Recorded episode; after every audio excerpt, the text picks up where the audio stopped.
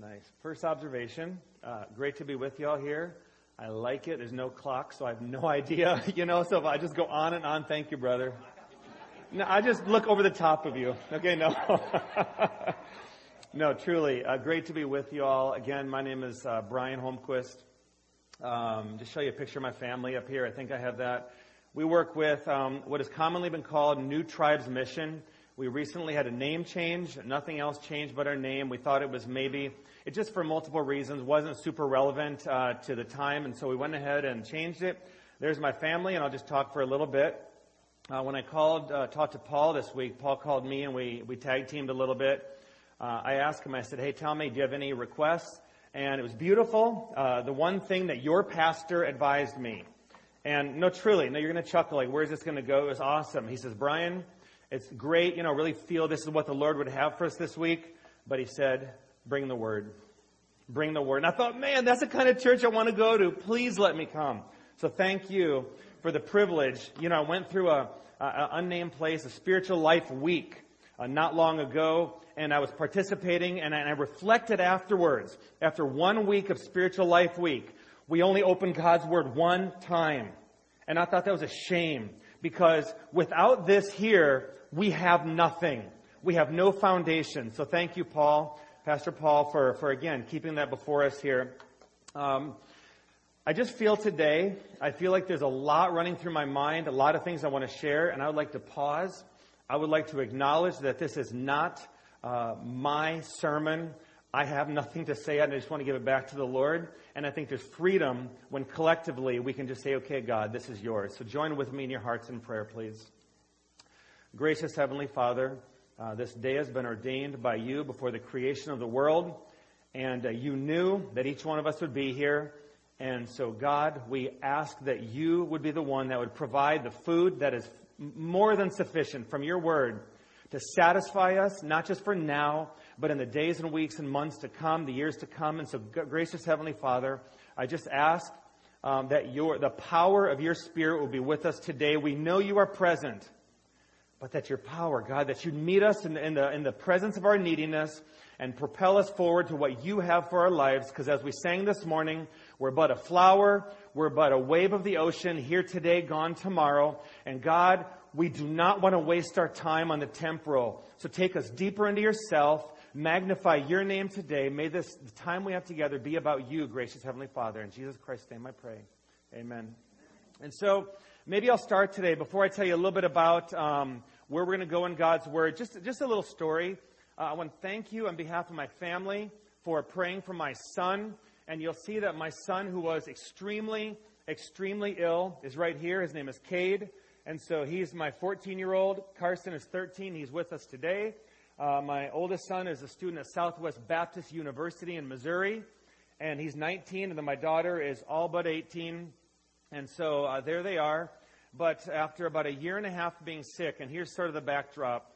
After going to Papua New Guinea in 2001, and it is not New Guinea, New uh, Guinea is in Africa, it is Papua New Guinea, which is just north of Australia.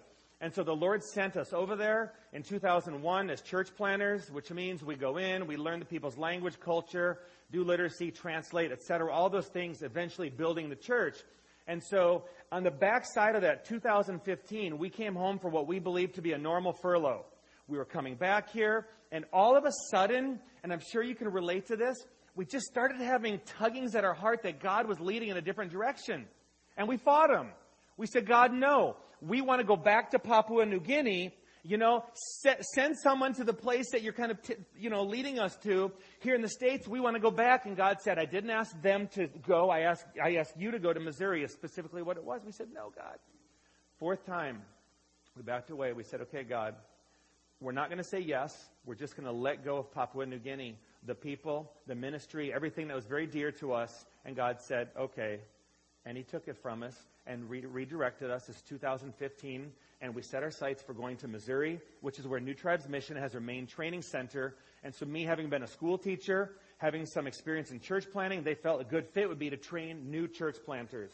And so, we set our sail for going there, simultaneous with a prayer that God put on our heart.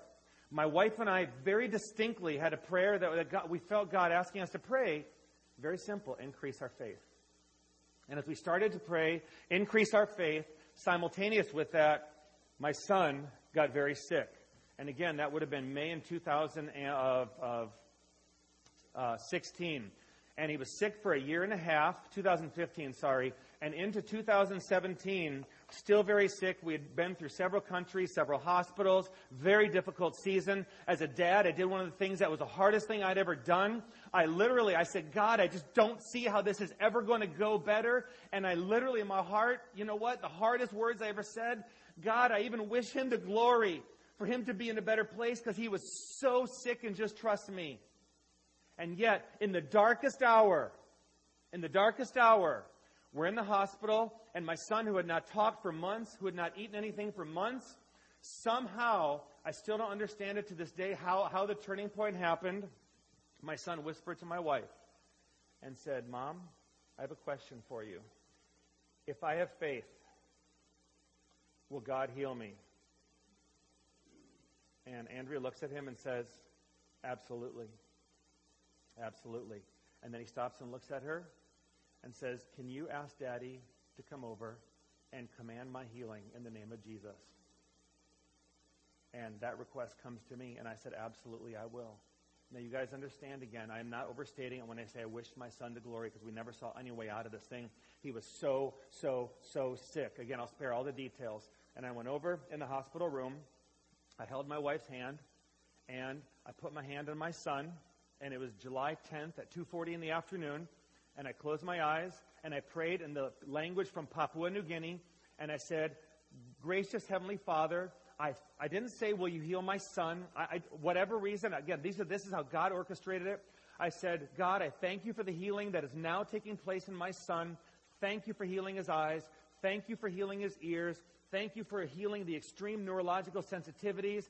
Thank you for giving strength to his hands. Thank you for the abdominal pain that is intense. Thank you for taking that away. Thank you for giving. And I just touched every part of his body. And I said, I thank you, Jesus Christ, in your sweet name that you have healed my son. And I went and sat down. And it was two minutes later that Cade was healed. And guys, he took the headphones off, no more sensitivities to noise the visual sensitivities, everything that he had went away. He was very frail. He still needed to stay in the hospital to receive uh, physical and occupational therapy, but he's never gone backwards. And you will see my son to this day that God has indeed healed my son. And do I say that God will do that every time? I, I can't promise that.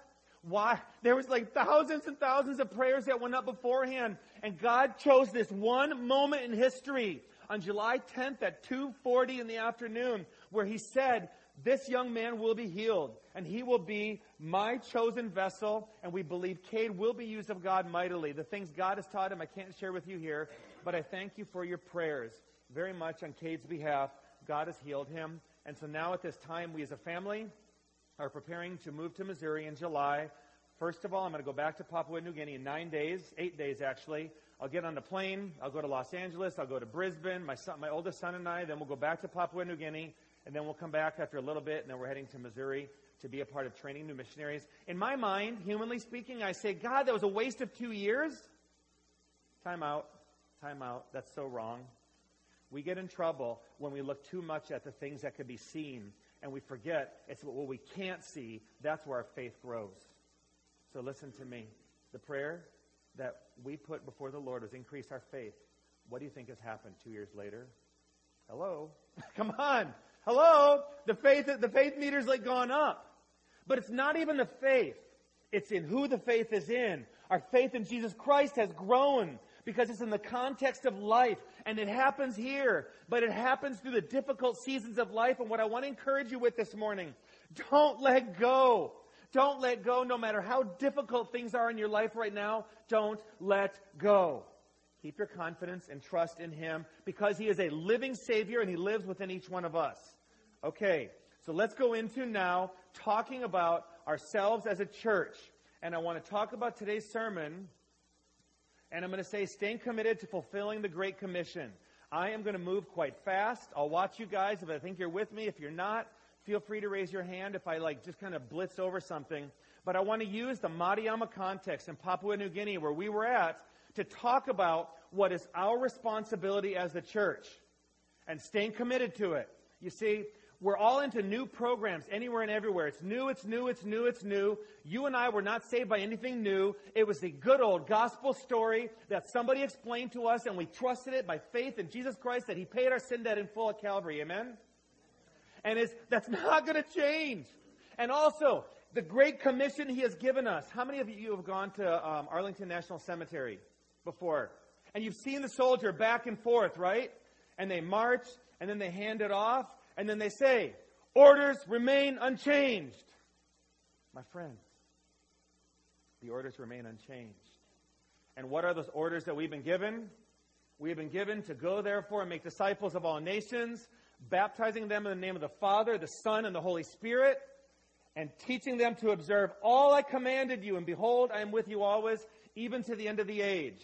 Now, how many times do we receive the Great Commission in Scripture? It's five times culminating to Acts 1.8. You can go to Mark 16, 15. It's in each of the Gospels, and the last one is Acts 1.8. So here it is. How many commands are given to us in the Great Commission? As you look at that verse, how many specific commands are given? The first one is what? We're told to go. All right, so here we are. Go. What is the second command that you guys see? Okay, so we're told to make disciples. There's a second command. So let's make sure we don't shortchange it. My challenge today comes to us as a church, okay, on the great commission that has been given to us to be fulfilled, and then Christ will return. The third command? Baptizing them in the name of the Father, the Son, the Holy Spirit. Is that it? Nope. The last one. And this is why when we go overseas, we're there for a long time. Because we're told to teach them to observe, look at the word there, all I commanded you. Lo, I am with you always, even to the end of the age. So as we evaluate missions, what I am finding more and more right now, there's a fast food mentality to missions. We're very quick. We're very quick to send, to save, to abandon. And it's much like birthing a baby and abandoning the baby. No loving mother would ever do that. Correct? And so when we have babes in Christ, we teach them to observe all I command, all He commanded. And that is why we spent, and some of you may ask, why did you spend 14 years in church planting? How many languages did you learn? We learned one. How many Bibles did you translate? We translated one. How many people did you work with? A thousand people. You know, and God's gospel uh, has gone forth in an amazing way there. Amazing way, and I'll show you today. Was it really worth it? Like for one people group, was it really worth it? Hello? Was it really worth it? Did you really ask that question? No, you didn't, because you and I both know it's very, very worth it. So here we are, looking forward. Again, Matthew 28, 19, 20. Let's make sure we understand the mission that has been given to us by Him. It is His mission that has been given to us. And a couple more verses.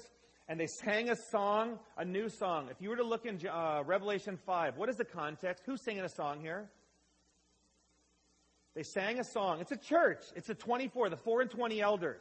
The 24 elders, if you want to know what you're going to be doing in heaven, look right here. This is us, what we're going to be doing for all of eternity to come. And they sang a new song saying, Worthy are you, Lord Jesus.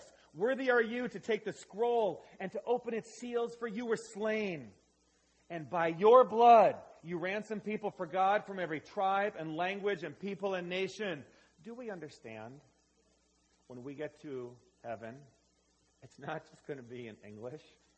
We get that, right? There's like a bigger picture, a much bigger picture. And actually, that bigger picture is waiting to be filled in. And here's what the bigger picture looks like. Check this one out. That the gospel of the kingdom will be proclaimed throughout the whole world as a testimony to all nations. Then the end will come. So logically, we should ask ourselves, are, are we almost there? Like, how close are we? Like, are, has every language been reached? Okay, so I look to a sister organization, Wycliffe, called SIL as well. I looked at Wycliffe, and here's what their official stance is of the languages. First of all, we have 7.6 billion people across the face of the earth right now. That is our current population. 7.6 billion people. Okay? The known languages, according to SIL and their ethnologue, is 7,097. 7,097 languages across the face of the earth. That's not including different dialects. That's just the main language groups. So, where are we at? Here's where we're at right now. The latest estimate says there are still 4,319 languages in the world with no scripture at all. That's the facts. Not people, language groups. And secondly, there are 5,773 with no New Testament. That is 81%. So, the reality is, there is a job to be done, and the mission remains unchanged. To us, the church. And we get that. We're the ch- this isn't the church. Uh, we're going to church. No, actually, we're the church. We are the church, okay? We're the body of Christ. And it's a living or- organism. And it's a living organism that is made for reproduction. Just like a family. A mom and dad have children. It's very natural to take place. A church is designed, because it's a body of Christ, it is designed for reproduction. That is why, as beautiful as it is to come to church, to be edified, to encourage, to exhort, all those things, they're scriptural. But please, my friends, my brothers and sisters, let's not forget that we have been given a mission by the Lord Jesus Christ, and we must fulfill that mission. And we can't become too internally focused where we lose sight of what is going on out there. And here is the big picture. So when we enter into the equation, one very small piece of the puzzle, it's Papua New Guinea where we went to. Of the 7,097 known languages, Papua New Guinea has 851 languages. Ironically, the land mass of Papua New Guinea is very similar to that of California. Not bigger, it's very similar, but the people are cut off in isolation. And they're very distinct languages. Very, very distinct languages. And so we went to one people group and we went there, and I want to tell you guys today how we have been working systematically to fulfill the Great Commission. So we go there, and here's Australia, and just to the north of it is Papua New Guinea. I'm going to show you where we lived for those 15 years from 2001 to 2015. So you fly into an area called Wewak. That's on the coastal town. We have our base there. And after flying to Wewak, next you'll get on a small plane and you'll fly into Mariama. Now you notice why the whole country's green, right? It's all vegetation. It's all forest. It's all, it's all grasslands. It's nothing like the terrain we have here. And so once we get to Mariama, we live right here on this lake, and there's four villages, Mariama, Anganamai, Sevenbuk, and Tadagai. Four villages, one language, and about a thousand people living in that people group. And so when we went in there to live with them, we had houses here. You'll notice across the way we have an airstrip that was cut out of the virgin jungle, and that is how we went in and out of the tribe.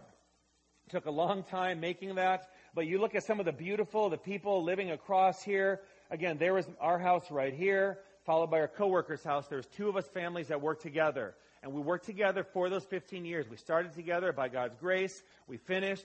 Each of our families had a lot of health issues, medevacs, malaria. I mean, prolonged malaria. Their son had a brain tumor. Um, my wife had extreme health issues. Cade had health issues back then. By God's grace, we're allowed to continue and finish up the work. So just take a look at some of the beautiful pictures. There was a house we lived in for all that time. Uh, again, it did us well. We had solar panels. You guys, uh, we had batteries that we would live off of. Uh, we collected rainwater. Again, if you look around, there's no McDonald's. Like, hey, where are we going to go out to eat today? to this swamp or to that mountaintop? You know, that's what we had to offer. Nothing more. But we had a beautiful people that we worked with. And so here's our two families. The most recent picture that we took in 2016, 2015, sorry, right when we were together for the last time in there. And so you see my oldest son, my wife Andrea, and there's our coworkers Mark and Holly. We were always best of friends. Thank you, Lord. They were best of friends. They had uh, one girl. We had one girl. She's hiding somewhere in here, Sophia. They were best of friends. Our oldest sons, uh, like uh, there's like besties as they, you know, all over the place. It was just thank you, thank you, God, that we're able to work with this family and uh, keep this moving ahead. Here, I got to put a couple of these pictures in, like you know, cool things. Like you, you like bats, right? Can you imagine going there and swinging sticks and no? Is that anybody think it's cool? All right, yeah. Okay, so what we do is we'd stand outside a cave and we'd swing at these bats. And I know it seems really cruel, you know, but it's not because the people live off the land. We have our fridges we live out of, so some of you are getting grossed out. Okay, we'll look to a better picture. Okay, so we kill large crocodiles. This is a small one. It's an 11 footer. And again, everything that people kill, it's because they eat, because they don't have electricity in their houses. And so these are just cool little things, and you got to make fun pictures, right? My head sticks his son sticks his head into the gator's mouth. It's dead, of course. There's Carson, and yeah, fun, fun times. We had a lot of fun with them. But remember, it's not just fun for the sake of having fun. We have a goal in mind. And so we're going there, and we're fulfilling the Great Commission, and so we live with the people. Here's their lives. Here is what a typical mom would do when she has gives birth to a child. There's no hospitals there. They would literally go out in the jungle and they would, you know what, have their baby. They'd be back in the house serving the husband very quickly. Guys, absolutely. The people's culture without Christ. You know, we asked them about love. We thought like, you know, how do you love your wife? And the guys would look at us, love our wives? We don't love our wives. They're property to us. If our wives don't cook for us, we beat them. That's what we do culturally. We're like, what? And pre-gospel. Don't look at me like, are your elders and deacons? No, they're not doing that now. But this is who they were. Okay? And so we spend time with them, getting to know them. They love their children. They don't love their wives. And we hang on to that one because obviously it'll be a teaching point later. So we study their life cycle from birth all the way through each stage. We spend time with them in their celebrations. Here's how they would dress up for a literacy graduation. Very different than how we would, you know, how we're dressed up today. Um, living with the people, earning the right one day to be able to speak the gospel message because you have loved on them for all those years. And here's a young guy going into the, the man's house, a spirit house. What's going to happen when he enters in? They're going to cut him up brutally all over his chest. They're going to cut him all over his back. So if you look carefully, you're going to see the cut marks already there because they have to cut the mother's bad blood out. And cutting the bad blood out allows him to enter into manhood because mom's bad blood. It makes no sense. But that's how the people, as animists, live their lives. Living in fear, never having a peaceful night of sleep, always anticipating there's going to be a spirit, a bush spirit, or a spirit of the jungle, and, and they would never go anywhere by themselves who's going to kill them. Never, ever, ever did they go off by themselves. That's how the people live their lives until, of course, we get in there, have fun with them, learning the language, learning the culture, earning the right. There's my tribal mom. We were adopted in. Her name is Sophia as well. Beautiful lady. And guys, one of the saddest scenes before the gospel, when you go to their funerals, how do you even explain when there is no hope at all? Here in America, you know what? We mask it. Oh, he's a good person and he this, that, and whatever. And, you know, we try to present some kind of an optimistic picture for this, this person who's deceased. There, there's no hope. They beat each other because the spirits did this and they want to stop the whole thing and there's giving of gifts back and forth and it's a really ugly, ugly picture. And so we are with them for all those years learning and then eventually we get to the making disciples part. So for us, while we're making disciples through modeling how I love my wife, how I treat my children, how we relate to the coworkers, how we are with the people, we actually move into formally literacy. So we take a group of people, they are completely illiterate, and we teach them how to read and write. Why do you think we start there? Anybody? They can read the Bible. And what Bible? Okay. Who, where is that coming from? Am I handing them the English Bible and saying, here you go, we're teaching you English? Yeah, we're translating the Bible for them. And so simultaneous to this, while we start literacy, my coworker started literacy, I jumped into translation and we started preparing lessons for the time we'd teach them, but we wanted to have literates so they could teach what we're translating, they could read what we're translating. And so that's how we got started in 2007, and you're going to see some of the folks that are sitting around. Again, I'm going to put, I think this is a video, it has sound. Hopefully it'll work. If not, we'll jump through it, it'll be okay. Let's try it. Oh, that's all right. We'll skip over that one. And after we have literacy, here's the most beautiful thing that happens. The day of teaching comes, 2008. We have translated over a thousand verses. We have two literacy classes run. We've prepared lessons. We're not starting in John 3.16. We're starting in who God is, because if they don't come to God as creator, they will not come to Jesus as redeemer. And so we started with God, and for one week, all we did was taught who God is. We taught through creation. And then we spent time with them asking. And we decided if they did not come to God as creator, we were going to reteach creation again. And here's what happened. The village as a whole started coming up the mountain in the afternoons and looking around and just sizing things up, very uncharacteristic. And so we asked them, what are you guys doing? And they said, they said, here's what's funny. God's always been here. We never knew it. We've never once thanked God that He's given us all these trees. He's given us the lake with fish in it. He's given us everything, and we have been stealing from God and never thanking Him. I thought, wow, guys, listen. The hearts are prepared now for the gospel message to come. Amen? Because they've come to God as creator. And so this entourage comes up, beating on drums, and they get us a, a, processional. They take us down into the teaching house, and this is a group that's waiting for us. And if the video is going to play properly, if not, that's fine. We'll go through it. I want to show you the actual teaching that took place in 2008 when the church was birthed for the first time in this people group. And we'll give it a shot here. Try this one more time. I don't think I should do that. I think I should be patient. Maybe try the forward button on my computer and see if that gets us going. There we go. Maybe we'll get volume. We're just kind of trialing and airing it here. And so what they're doing, and again, if, if it doesn't work, that's fine with the volume, but we are dramatizing the, the death, burial, resurrection of Christ while we teach them every step of the way. Because we found that our people needed to see it. When they saw it, it really made sense to them what we were teaching them. See here? Might get her.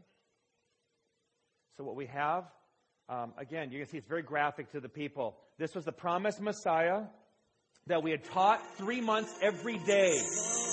Every day for three months. And here he is dying before their eyes. They didn't get it. How does salvation come through death? They would get it.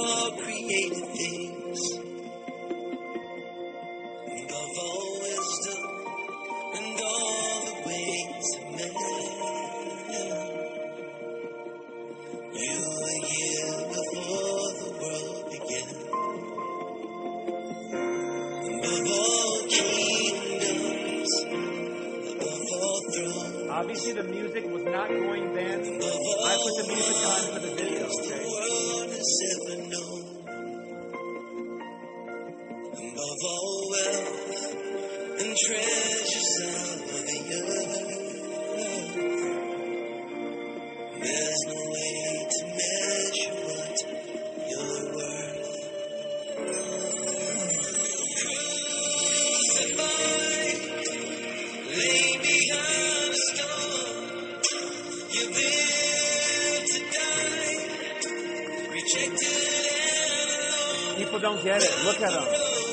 how is this part of salvation?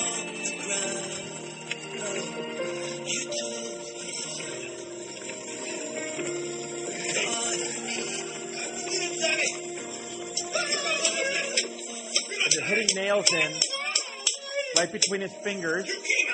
People don't see what's going on, but, but it's very, very graphic.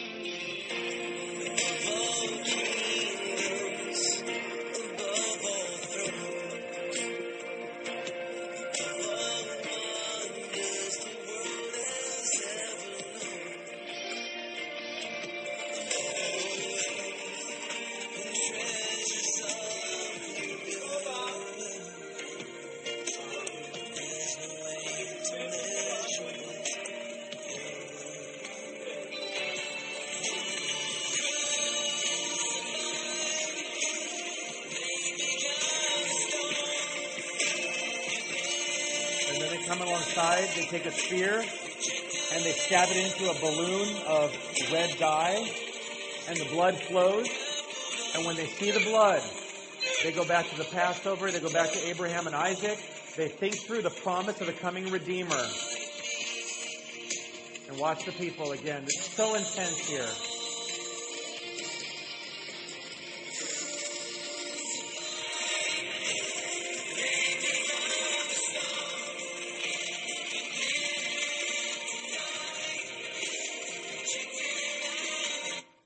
Stop that there.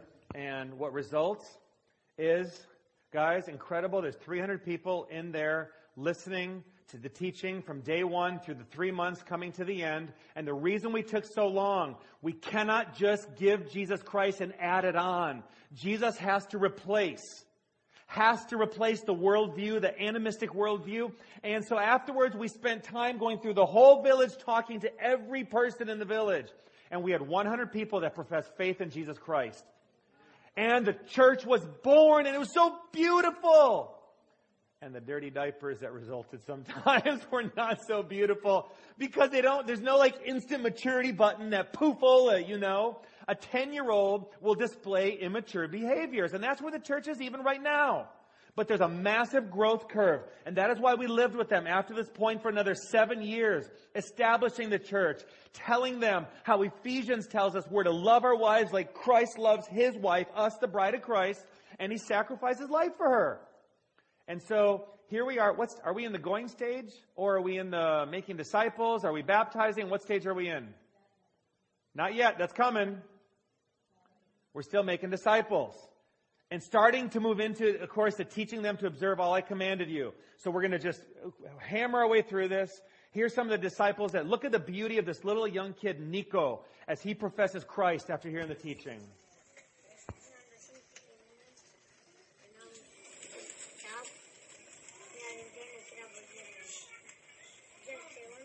That's your brother in the Lord. You will see him in eternity to come and the testimonies all had a similar, similar.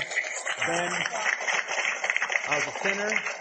I was going to hell until I trusted Christ as my personal Savior. And the reality is, here's the first Madhyama person that ever died, that died and opened heaven's gates for the Madhyama people. They knew it.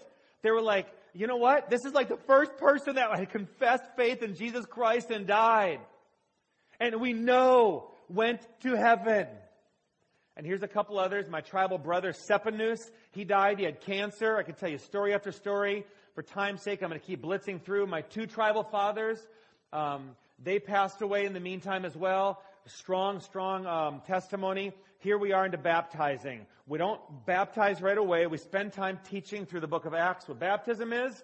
But here's be- the beautiful thing of teaching baptism. Just look at the joy on their faces.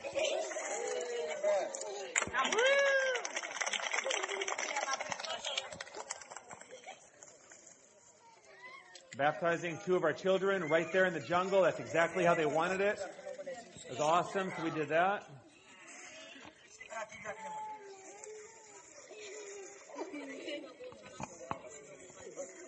He took a free for all, if you notice. if we can re-see that, oh look at that one. Anyways, he did a premature drop there. He didn't let them lower him in. But just look at this, guys. Is this not beautiful? Such a joy to be a part of. Passing the baton. Not us doing all the baptism. No, not at all. We started, we passed the baton to them. So now we start teaching them to observe all I commanded you. And so now the funeral services look a lot different. And here is one of the funeral services from one of the elders in the church. This is Pastor Janiton right here. He lost his daughter. She got bit by a snake a death adder and died. Sophia. Yep. Sophia. Sophia. But just look at it. It's so different than what I described earlier. Just snap some pictures for Woodard's too. Sadness? Hello, of course. But not like the world grieves, who has Sophia, no hope. Go up and. Go up and.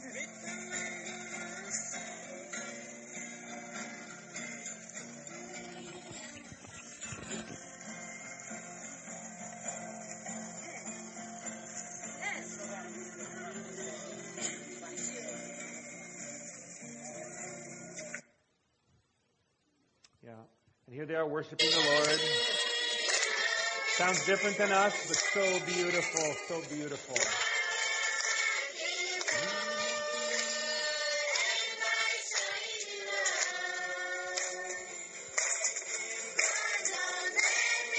I'll, cut, I'll, just cut some of these short. Here they are doing a Christmas, um, oh, nice, a Christmas nice, play. Nice.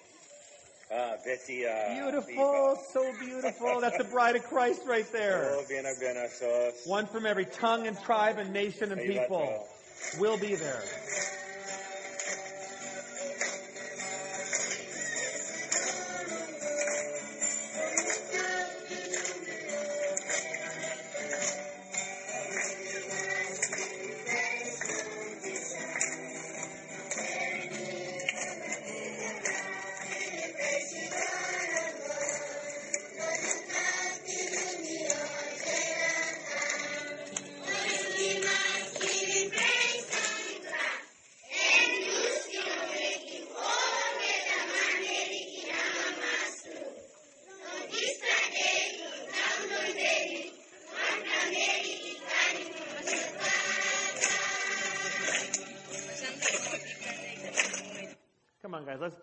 Is it really worth it? Like, is it really worth it staying committed?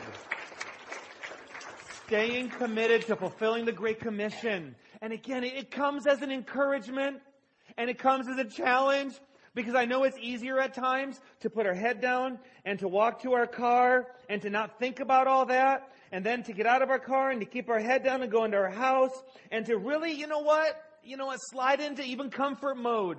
It is easy. And it can happen to me and I'm sure it can happen to you. But again, let's understand the job's not done. Because if it were done, the Lord Jesus Christ would have surely returned by now.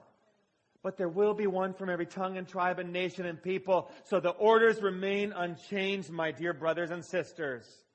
So here's a couple more. Another blessing is my wife getting involved, Mark's wife getting involved, spending time with the people. It's part of discipleship. Ladies talking about lady things, guy about guy things, family about family things, teens about teen things. It's a family-based ministry as we spend time with the people. And so even with teaching, as you take a look at the, passing of the baton that takes place.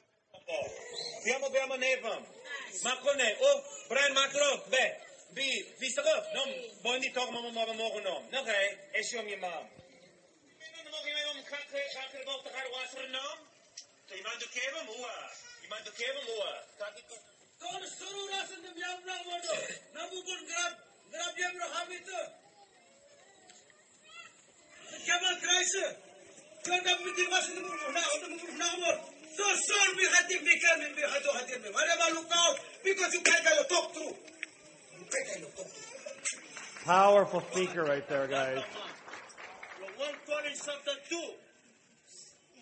Verse seven, let me talk talk. One block prophet, he talk talk Leah.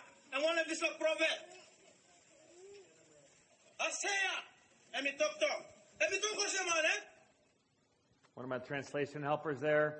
And here's another beautiful thing. Remember, we don't go and hang on to things. Part of fulfilling the Great Commission is actually entrusting the work to them. 2 Timothy 2 2. And what you have heard from me in the presence of many witnesses, entrust to faithful men who will be able to teach others also. And here's what that looks like as we're starting to bring closure to our time in the tribal church plant. We're ordaining leaders, elders in the church, deacons. And here's a, I think, a powerful, you're going to see tears from my coworker, tears of me, marking the what, elders. You know But you know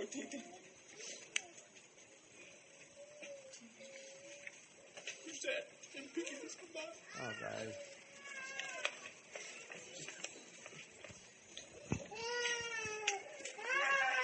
And Mark and I stepped out. Those are now the elders of the church. And now we trust them. And they're going to be um, not, uh, appointing the deacons now in the next part of this picture. Think about the long-term commitment that this is as sending churches and as missionaries. Now, this land deep is something you like to me to love. Minister will tomorrow. Bami sena bo sena bami out in Togo minister. Bami ko da sa mino bulang Look at each one of these guys as they go up there. It's not staged. The tears that come, they never cried, ever the men. Tough men. stop. Minister will love his master. Look at the tears though. They be, become tender men now. Very tender men. No, physically, sad the body. One and kind, kind. And just to man, and everyone like is in walk.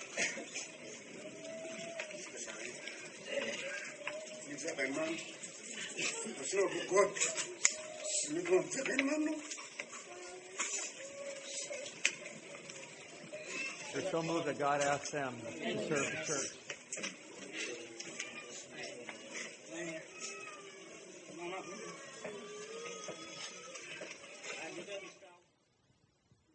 Guys, you're talking about um, one of the things I want to be very, very careful uh, when I that to say, and then I have a couple, just a couple things left here. Uh, some of the families, then I'll show you the end times there. Um, God is not asking all of us, every one of us in here, to go. He's not. Okay. I think what God is asking us a couple of things, though. Are we willing to go? Do you understand the difference? I'm not saying will you go, but are you willing to go? I'm bringing a report from overseas. The job's not done. And I think the starting point, if I were pastor of a church, I would just make sure that we maintain a strong, intentional prayer focus and asking God that He'll keep using us. And, and that, that's it right there. You see, no one goes out of obligation because you have to. You go because the Spirit of God is telling you, you know what? He's put a burden in your heart and you need to go. And for us, we needed to go. And so for me to come and say, you need to go or, or you need to go, that, that's not my part in coming today. It's to encourage you, but it's also to challenge you. Will you as a congregation keep praying for those who do not have hope? Don't, don't forget, you know, I just want to, I want us to raise our eyes to the horizon and re-realize the fact that the job is not done, that there are still thousands of people group that have zero representatives in heaven. And they're looking to us to stay committed to fulfilling the Great Commission. That's what I'm asking you. Will you individually keep praying? And are you willing? And watch what God will do you know what? Some folks, so beautiful, have go over and they serve part time. They do awesome stuff. There are some that go full time. There are electricians. There are people who run stores. There are gals who go over and babysit for kids so that the people can be out language learning. Just be faithful. But when God lights a flame in your heart, do it. Whatever it is. Just make sure you are faithful. For right now, in all honesty, I want to go back to Papua New Guinea. I desperately do. My family does, and God is not wanting us to. He's put a burden to go to Missouri, as I mentioned, to teach at the training center. So what are we going to do? At this point, it becomes, can I say this? It becomes sin. That's crazy, isn't it? It becomes sin to go back to Papua New Guinea because that's not a part of God's will for our lives. And so we're letting go of that. We'll keep going back part time, but we're going to refocus our efforts now in Missouri for training new missionaries. Okay, here's some of the families Sometimes you wonder, what do the families look like? There they are. You know, I don't know exactly how the size of families are all here, but good Lancaster County type families, you know. A bunch of kiddos. Uh, Lambert, one, two, he has another one that's ready. Uh, he has six kids. Beautiful families. These are all the leaders in the church. Henry, he's a pastor in training right now. And uh, there's Pastor Keno. Beautiful family. Large families. And um, one of the things we've left out is how beautiful are the feet of those who preach the good news. Romans 10:15. The one thing that we have not talked about yet is what about the church now starting to be a part of fulfilling the Great Commission to other villages and other language groups? And so here's what happens. As they go, they need to understand the precious truth in Matthew 28, 19, 20. Lo, I am with you always, even to the end of the age. They have to understand that that's for them as well. So here's what happens. They go themselves. So they load up in canoes, in double canoes, dug out, canoes, and they go to the next village. And take a look at, at how this, how this is.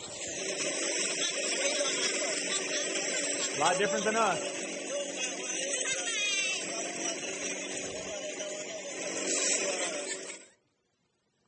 And they go, and guess what they do? The gospel presentation right here. So here they are. He's portraying Jesus, of course. The dog wants his part. And there's my coworker, a couple of the key believers there, and they're beating him. The message does not change.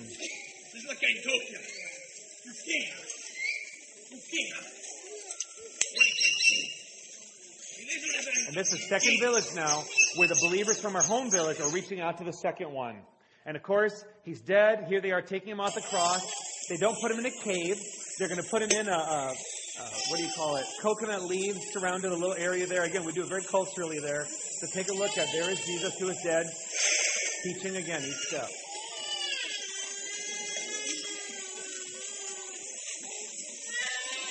There's the cave.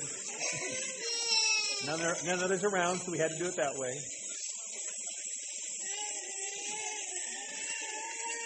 And once again, the church is established there. Uh, we're privileged to complete the, the translation of the New Testament, still working on the Old. And here is the day where we were giving them God's Word in their language. And guys, it was one of the most precious times to be able to take God's Word and actually give it to them. And there's a couple of the guys, and this is the last three minute video. I have two pictures, and then I'm done. So just last video here.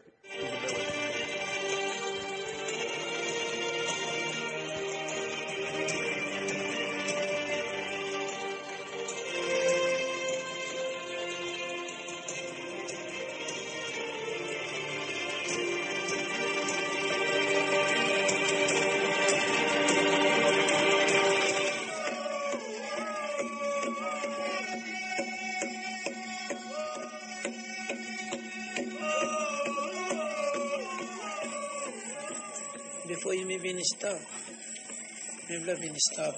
Awesome. Long, long man. How me blah been stop? Me blah been stop was a calabus. Me blah stop calabus. Or kind, kind. Something he been. Bakara be me floor kita na me blah been stop. Planti pen. Planti sick. Me blah no. Me blah no open mind na me blah looking. Uh, a road dog. Mibla bin kamu bypass i kontrolim bypass. Mi bila upletrajno go na papundan, papundan. Mi bila bin stable display system. Dislagay, dislagay no system, mi bila bin. Ika gori sarim tubla mani kamin side. Gori sarim ma kwatem brani kamin side, marema. Tubla ibin karim toktur kamin side. To lagarin talk through come inside. To talk through. He, he bring him you me long light.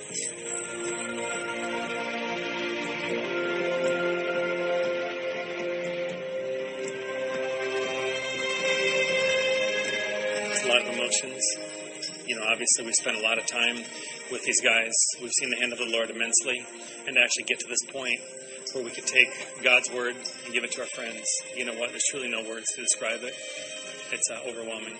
It's a joy to, to be here and to see the Lord do His work, and to see these the lives of the people, the changed lives now. That's that's the best part. It is awesome. It's uh yeah, beautiful, beautiful day to day. Phenomenal thing just happened in the Bagwido history. Yeah.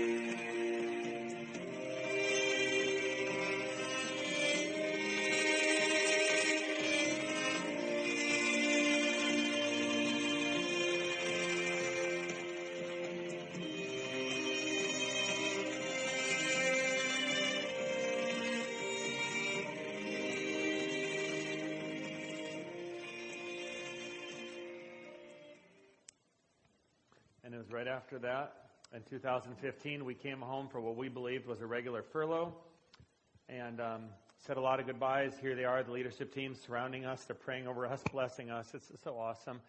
And there we are. Um, let's go back to that one, saying goodbyes. And we really believed in 2015 we'd be going back in 2016. And as I mentioned to you guys, God redirected us and is now sending us to Missouri to be a part of training. Um, I want to come here and I want to encourage you guys. I do. I want to encourage you guys. I want to say it's worth it to keep going on. And I want to encourage and I want to exhort. I want to do both. And so I, I just ask each one of you that has come today, who God has brought. And again, Paul, you didn't know me from the man on the moon, but you allowed me, and I want to say thank you again. I, I come here before you, okay, and I prayed much about what I should share today, and, and this is where the Lord took me, and I really believed that this message was for us for today.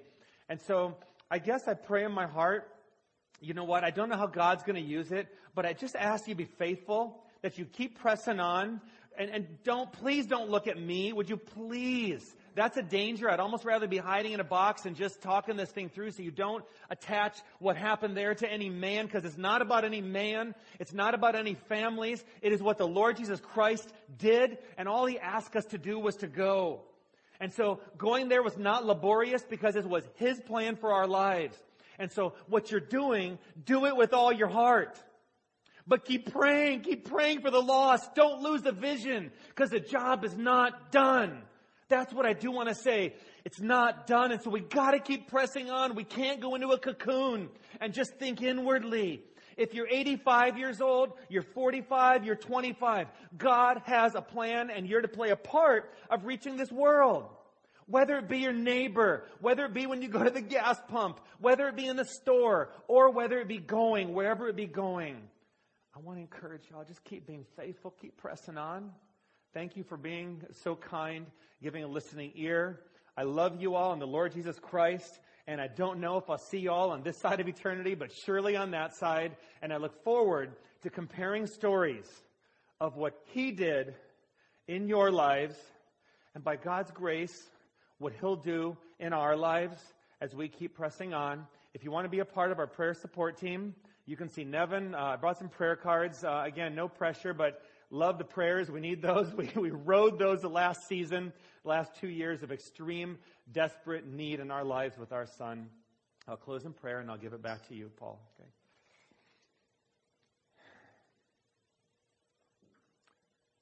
Father God,